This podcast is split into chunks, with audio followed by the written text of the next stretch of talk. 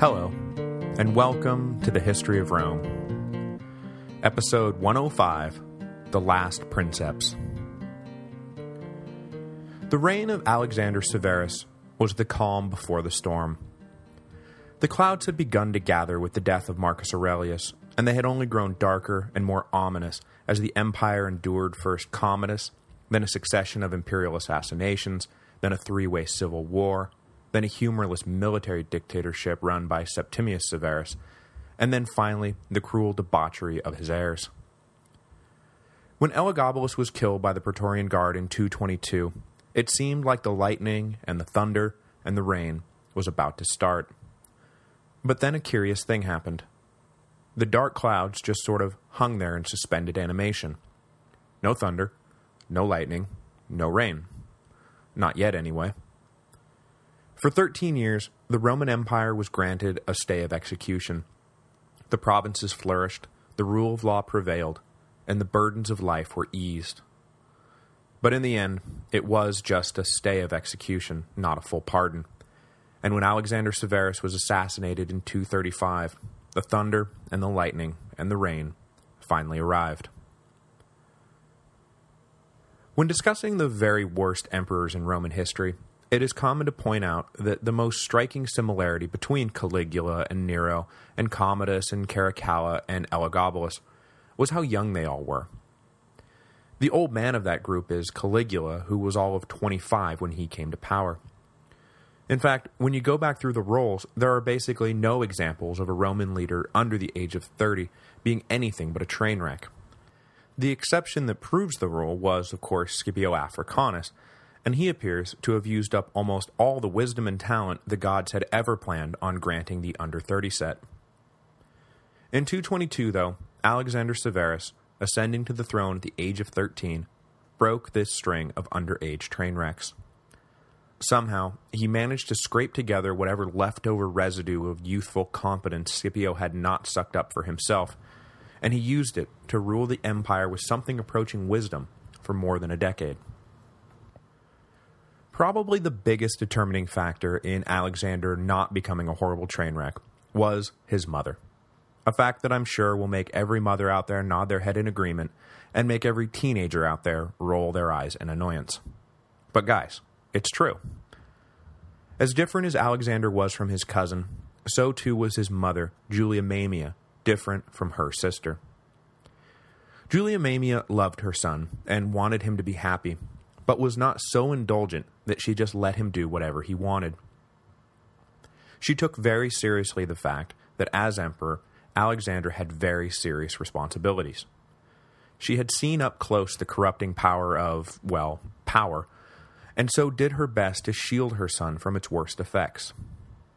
As we will see, Julia Mamaea was no saint, and her own faults would become a big problem for the regime, but she was smart enough to know that her son would never last in power if he was allowed to give himself over to the pleasures of power while abdicating the responsibilities. And of course, standing over Julia Mamaea's shoulder the whole time, making sure that she did right by her son, was her mother, Julia Maesa, who would be damned if she was going to let some hormonal teenager blow the deal for her a second time.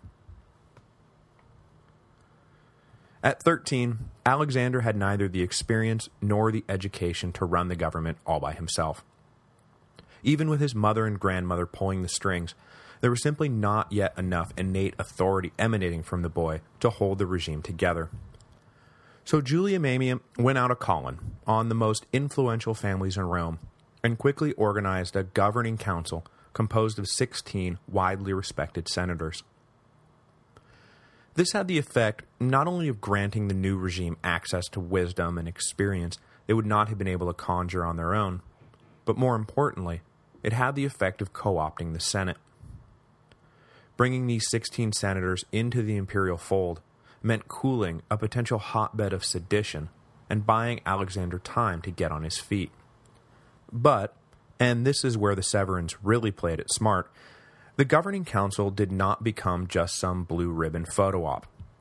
They were given real, actual authority, and every day debated and resolved the real issues facing the empire.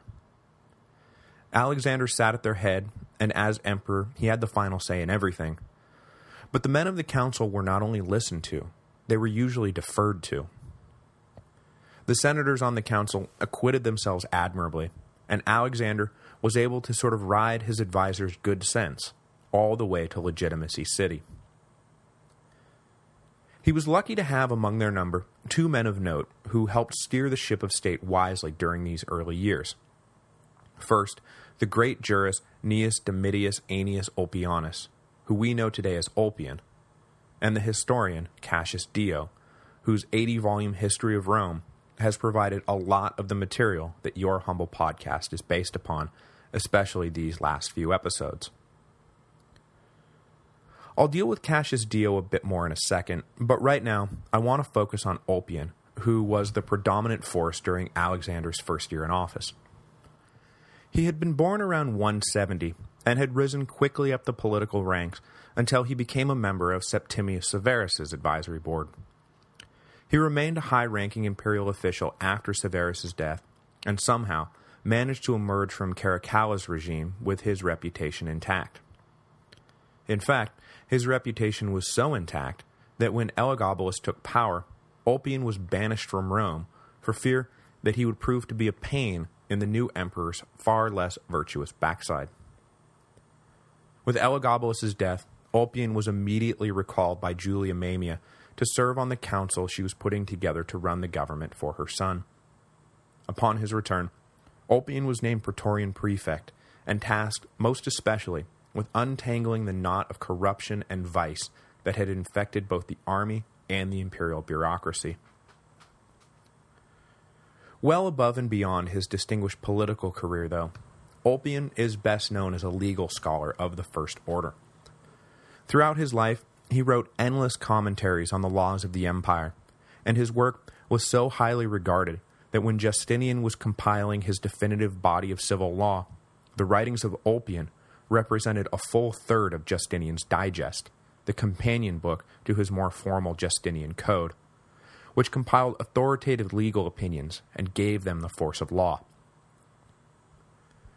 But despite the esteem within which he was held by emperors, he wound up despised by the Praetorian Guard, and unfortunately was about to meet his mortal end. The first order of business for the council was to reverse the complete takeover of Rome by the sun god known as El Gabal or Sol Invictus, and reinstate traditional Roman religion.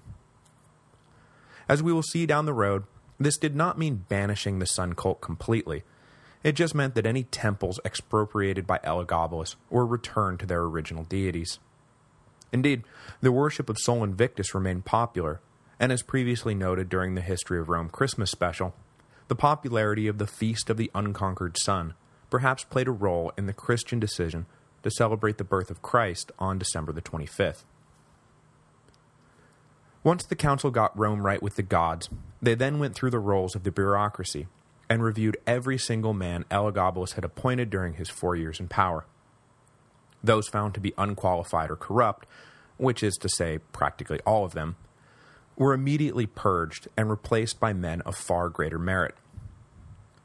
Before Alexander's first year in office was up, the Romans were back to performing the religious ceremonies they had always performed and the government was back in the hands of men who knew what they were doing. Following the initial obvious moves to strip away the layers of Elagabalus's legacy, the council then set about instituting more ambitious reforms. Because they were not just dealing with the tainted legacy of Elagabalus, they were also dealing with the tainted legacy of Caracalla. Caracalla, you'll recall, had declared everyone in the empire a citizen, so that they would all qualify for taxes that as mere subjects they had been exempted from. This had put an enormous financial burden on the provinces, and was slowly eating away at their local economies. The big problem was that money that should have stayed at home was being shipped to Rome. Local municipalities were having a hard time raising revenue, and local merchants were having a hard time finding anyone who could afford their goods and services. And it's not like the money headed to Rome was being sent back in the form of imperial reinvestment. No, it was just landing in the emperor's pocket, and God knows what he was doing with it. So, soon after the governing council was formed, they initiated a mass cut of the insanely high tax rate that had been levied on the provinces. They balanced this reduction in imperial revenue by simply cutting back on all that lavish God knows what that Caracalla and Elagabalus had been up to. But their spending cuts, while well-intentioned, struck a nerve that was dangerous to strike. The army. The troops had been taught to expect salaries and donatives and bonuses that far exceeded what the treasury could actually afford. So when Alexander and his governing council attempted to realign military spending and fiscal reality, well, let's just say that the average soldier didn't care much about fiscal realities. He just knew that some skinflint back in Rome was holding out on him. The army had been corrupted completely by the unsustainable excesses of previous emperors, and now that someone who could tally up a debit column and a credit column and then compare the two was in charge, the army was in for a rude awakening.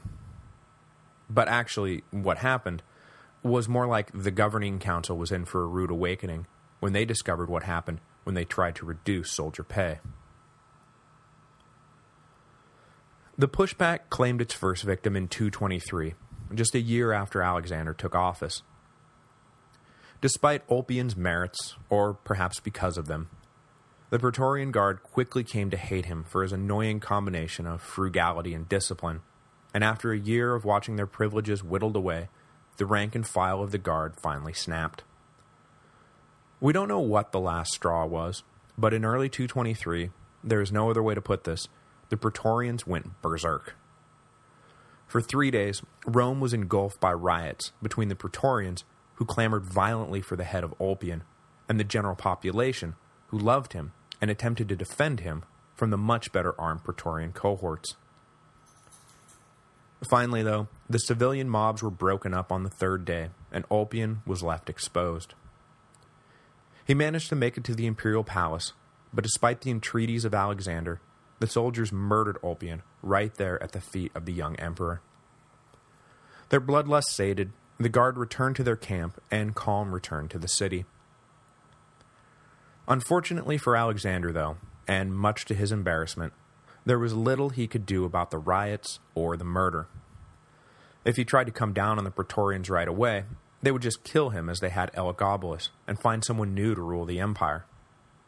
Though he was popular with the Guard, he was not popular enough, and he knew it, so he had to endure the humiliation of watching his own bodyguards disobey direct orders, beat and kill innocent civilians, and then murder his chief advisor right in front of him. He identified the leaders of the insurrection, though, and in time, he promoted them away from Rome to positions in the provinces, where they were duly punished for their past crimes. Once Ulpian was disposed of, though, the Guard seemed to return to their senses, and Alexander's regime appeared safe for the time being. But they were soon dealt another blow, and in 224, Julia Maesa, the guiding light of the Severan comeback, died leaving Alexander without his most cunning advisor, and leave his mother in sole charge of Alexander's emerging character. In guiding her son, she took the most direct route she could think of, and physically limited the young emperor's access to those whom she did not approve of. The sycophants who always wind up circling power like flies around garbage were kept out of the palace, and Alexander was only allowed to spend time with teachers and senators and advisors who had been pre-screened by Julia. Also well aware that idle hands are the devil's plaything, she refused to allow Alexander to simply lay about in the palace all day. Instead, she forced him, not necessarily against his will, as it is difficult to distinguish his will from his mother's at this point, to go down to the forum and preside over the daily legal trials. As emperor, he was expected to be the supreme judicial authority in the empire, and he needed to get himself acquainted with the rigors of doing a good job at it. Naturally, he was advised by expert lawyers when making his decisions at first, but in time, he learned how to be an impartial judge, and throughout his reign, he always paid careful attention to his duties as the final arbitrator of justice. 224 AD is also notable for another significant development in the history of Rome and, for that matter, the history of the world. The collapse of the Parthian Empire and the rise of the Sassanids. For 400 years, the Parthian Empire had successfully ruled the remains of the old Persian Empire, and, when it was united, it was more than a match for their neighbor to the west. But their devolved governmental structure and highly contested dynastic struggles meant that more often than not, the Parthian Empire was not united. In the early 200s AD, a royal family down in the southwest of the empire, that is, they were among the kings who the Parthian king of kings ruled, began to get ambitious about their fortunes. They muscled out other aristocratic families, and pretty soon were the dominant power in the region. With the Parthian royal family engaged in yet another dynastic struggle back in the eastern half of the empire, the eldest son of this family, a man named Shapur, established an almost completely autonomous kingdom near the Red Sea. After a dynastic struggle of their own brought his brother Ardashir to power, the new king forced neighboring provinces to swear fealty to him and his family. Now that he was operating across borders, the Parthian king finally took notice of what was going on, and sent one of the neighboring governors to crush Ardashir. But Ardashir won the battle handily. So the Parthian king decided he needed to go put this upstart in his place, and personally led an army to do just that. But in the ensuing battle, Ardashir not only crushed the Parthian army, but killed the king in the process. In 224, Ardashir entered Ctesiphon and had himself crowned King of Kings. With Ardashir's victory, the Parthian Empire, as it had been known, came crashing down, replaced by what we call today the Sassanid Empire. The name Sassanid likely derives from the name of Ardashir's grandfather, who was the one who initiated the ambitions of the family. For the next 400 years, the Sassanids would rule an empire that at its height would extend from Egypt to India and from Saudi Arabia to Russia. We will have much more to say about the Sassanids as we move forward, so for now, I'll stick with the particular machinations of its first king, Ardashir. Not unlike Vologases, who kicked off a war with Rome in the 160s AD, because he took his string of domestic victories as proof that he was indestructible, Ardashir was similarly convinced of his own irresistibility. Following his crowning as the new King of Kings, he marched around the old dominions of the Parthians and established his own, far more centralized authority. By 230, he felt secure enough at home to begin looking beyond the frontier. No one would ever accuse Ardashir of thinking small, and when he surveyed his new country, he believed that what was really his birthright was all the territory that had once encompassed old Persia. This meant Syria and Egypt, and really, everything possessed by Rome as far west as the Hellespont. So, yeah, he believed big. But I'll come back to Ardashir and his coming invasion of Rome next week, and for now, we'll get back to Alexander as he tried to hold his own empire together. In 225, probably figuring that it was never too soon to begin producing legitimate heirs, Julia Mamaea arranged for her now 16-year-old son to marry the daughter of a prominent senator.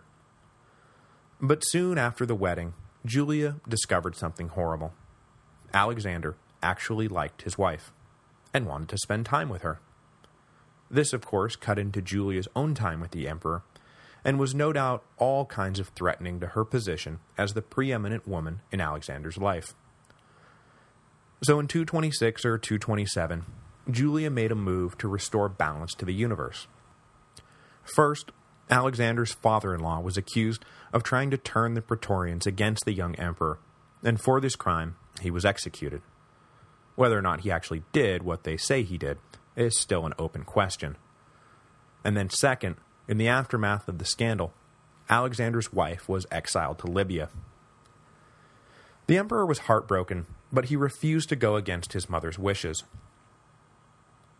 This inability to stand up to his mother was the downside of Alexander's naturally mild temperament. This temperament was mostly great for the empire, He never slaughtered people at the drop of a hat, or plundered estates whenever the fancy struck, or started wars for no reason.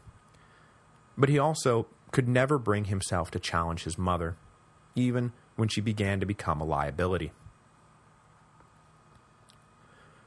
For these reasons, the reign of Alexander, as good as it was in comparison to his predecessors, was not all roses. Though the dark storm clouds still seemed to be biding their time, they were also constantly swirling and shifting, and generally making everyone nervous. Alexander's move to try to correct the exorbitant pay of the soldiers was a source of constant concern, as uprisings and mutinies broke out to the tune of at least a couple of rebellions a year.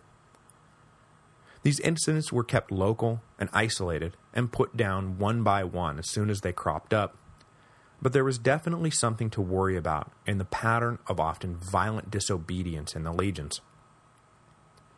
Making matters worse was the fact that the Praetorians were not exempt from mutiny, as they had already so amply demonstrated when they rioted against Ulpian.